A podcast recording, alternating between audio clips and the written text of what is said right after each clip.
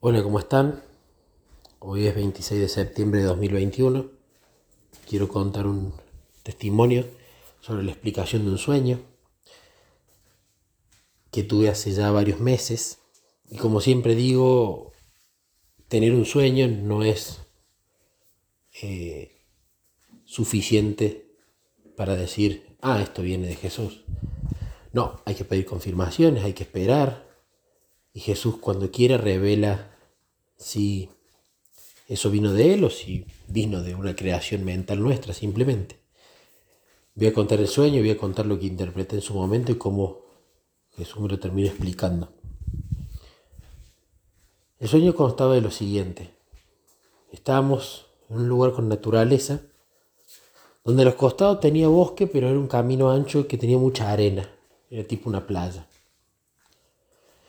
El cielo estaba muy feo, estaba gris, estaba horrible. Y yo estaba sentado con un grupo de personas de las cuales conocía una sola. Y tenía puesta una mochila.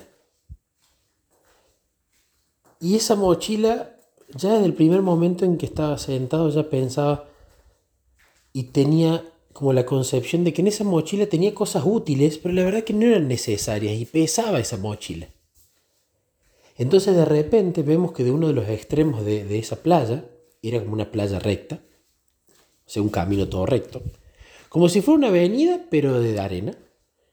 Y vemos que de uno de esos de los lados, a mi izquierda, veo a la izquierda, estaba como viniendo mucha agua, como una inundación, como si fuera la crecida de un río, intempestuosa, y que viene rápido. Entonces todo lo que estábamos ahí empezamos a correr desesperados. Y claro, en la arena era difícil correr, ¿no? Pero yo de nuevo tenía este tema de, ay, tengo esta mochila, que tengo cosas útiles, pero no la quiero tirar, pero la verdad que no es necesario lo que acá tengo. Si lo pierdo no pasa nada. Pero yo no me sacaba la mochila. Y de repente, para que el agua no nos alcance, tuvimos que empezar a subir una, como una montaña de arena, ¿no? Muy grande, muy larga. Entonces comencé a subir esa montaña de arena, se, se volvió todo un tema.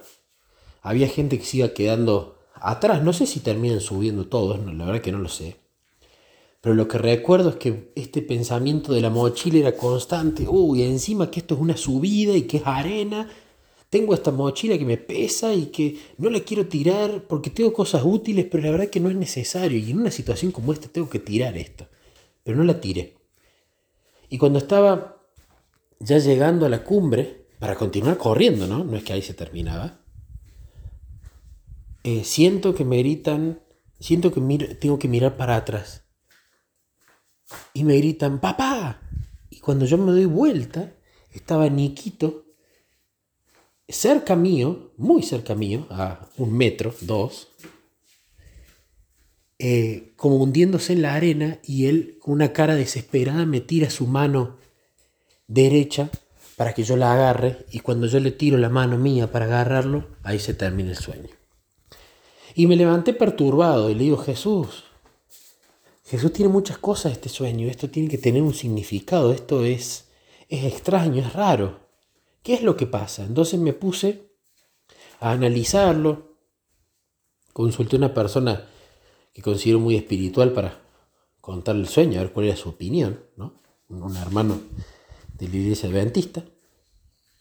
Y entonces empezamos a, ver que tener opiniones en común, ¿no? Eh, que claramente entiendo esa carrera era la carrera del cristiano, había que escapar de la tiniebla, había que siempre ir dirigidos a la luz. Y se iba a hacer cuesta arriba la situación, ¿no? Lo difícil del camino, la arena, después cuesta arriba en esta montaña y después había que seguirlo, era la carrera, es la carrera del cristiano. La vida del cristiano, que sí tiene paz interna, pero tiene muchos desafíos en lo exterior y hay situaciones que van a suceder peor de lo que nos imaginamos. Pero más allá de todo, habían dos cosas claves en ese sueño. Número uno, ¿qué era la qué había en la mochila? Y número dos, ¿qué significaba lo de Niquito atrás mío y no a la par mía? Que yo ni siquiera me di cuenta que Niquito estaba en el sueño, si yo pensaba que lo estaba llevando a Jesús.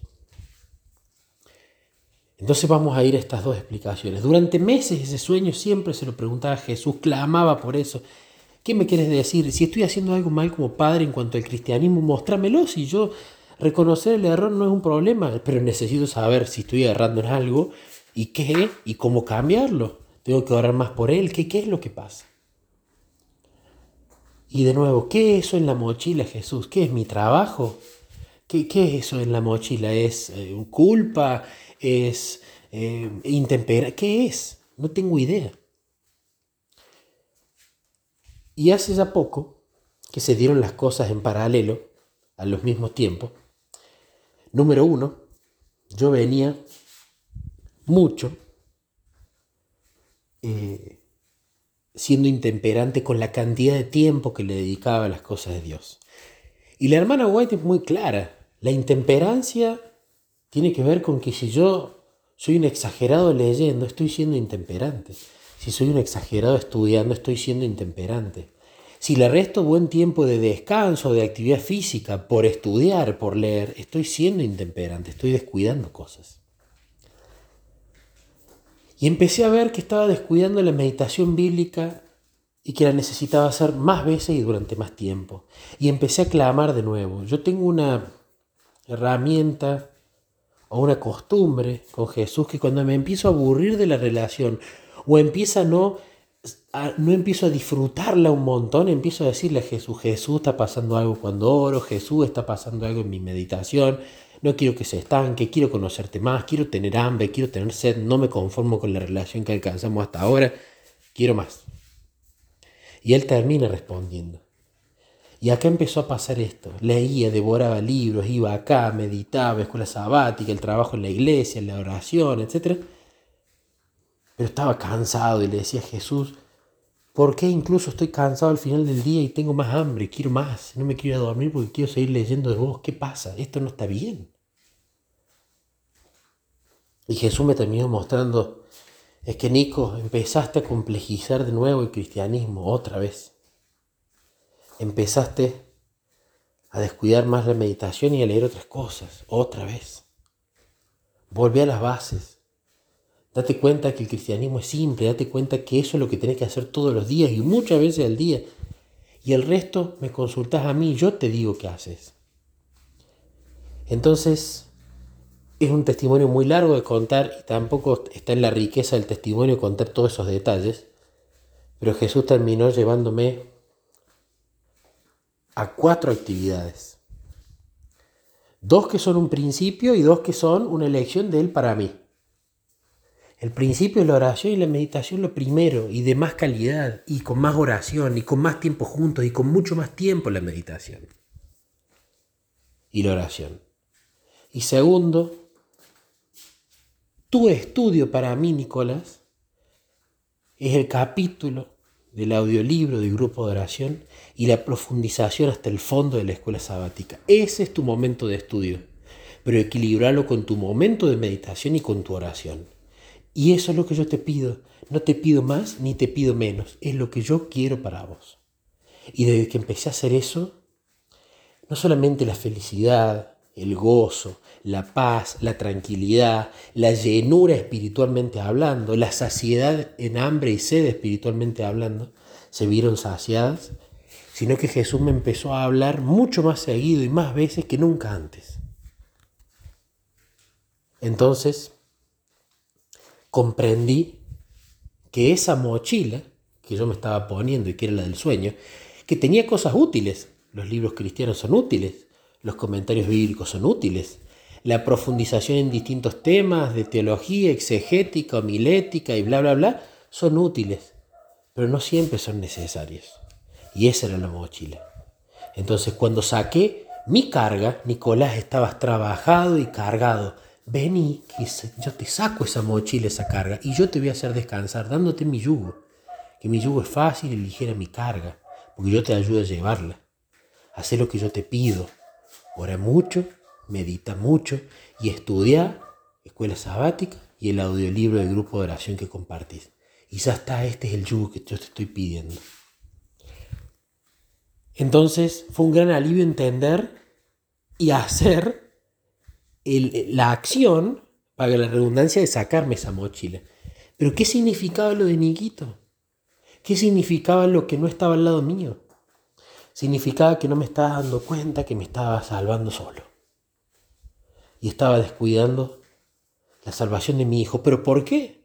Si yo a Niquito le compro libros cristianos y si lee libros no cristianos que le dejen alguna enseñanza.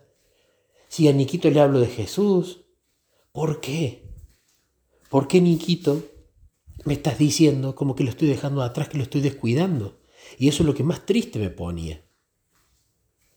Y un día meditando en Josías, que cuando encontraron el libro de la ley y el escriba se lo lee, dice que Josías se le enter... primero que Josías lo escuchó atento, se le enternece el corazón, como consecuencia de eso se humilla y como consecuencia de eso decide obedecer los mandamientos de Dios y, sus, eh, sus mandamientos y sus estatutos, decía el texto, recuerdo. Y cuando medité eso fue muy fuerte la impresión, Nicolás, vos tenés que leer la Biblia con Niquito. Ya hay que pasar a un alimento espiritual más sólido con él. Y yo nunca leía la Biblia con Niquito, leía libros acerca de la Biblia. Yo no leía historias del mismo texto de la Biblia con Niquito, leía historias o libros acerca de las historias de la Biblia. Entonces fue cuando empecé, bueno Jesús, pero a Niquito no, no sé si le va a gustar leer la Biblia. La reina Valera no le gusta.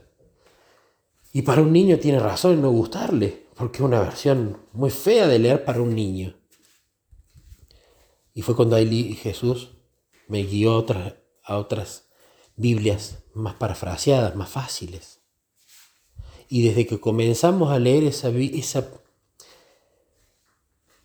ese tipo de Biblia con Niquito, leyendo un ratito uno, un ratito el otro, en voz alta, dramatizándolo, haciendo preguntas, reflexionando, meditándola como padre, hijo, hijo, padre. Yo me llené de gozo y veía cómo Niquito creía su interés por la Biblia misma y no quería parar de leerla. Entonces ahí entendía, ahí es que te empezaste a ocupar mejor de la salvación de tu hijo al llevarlo a mi palabra, no a cosas masticadas sobre mi palabra. Entonces finalmente, eso significó en el sueño, cuando tomo la mano de Nico y me imagino que lo traigo a mí para caminar más juntos. ¿Por qué cuento esto? Obviamente, como siempre digo, para gloria de Dios, ¿no? Pero quiero empezar a analizar y que el que escuche analice más las cargas que nos estamos poniendo en la espalda que Jesús nunca nos ha pedido y quizás podamos etiquetarlas como útiles, pero no necesarias. Y lo que no es necesario no hace falta tenerlo. Ocupa espacio, ocupa tiempo, ocupa peso, ocupa atención. Y por otro lado, para los que tengan hijos, preguntarnos y preguntarle a Jesús por sobre todas las cosas, ¿qué estamos haciendo nosotros por la salvación de nuestros hijos? Que no demos por sentado, consciente o inconscientemente, que como nosotros tenemos una buena relación con Jesús y hasta el día de hoy, hasta este momento estamos siendo salvos, y confiamos en que hasta este momento estamos siendo salvos, no vayamos a pensar que eso se derrama a nuestros hijos igual, sino que justamente analicemos con Jesús y por sobre todas las cosas oremos por ellos, no para que cambien su carácter, no para que sean más buenos, se porten mejor, sino para que tengan una gana de hablar con Jesús impresionante y unas ganas de relacionarse con Él por su palabra más grandes aún.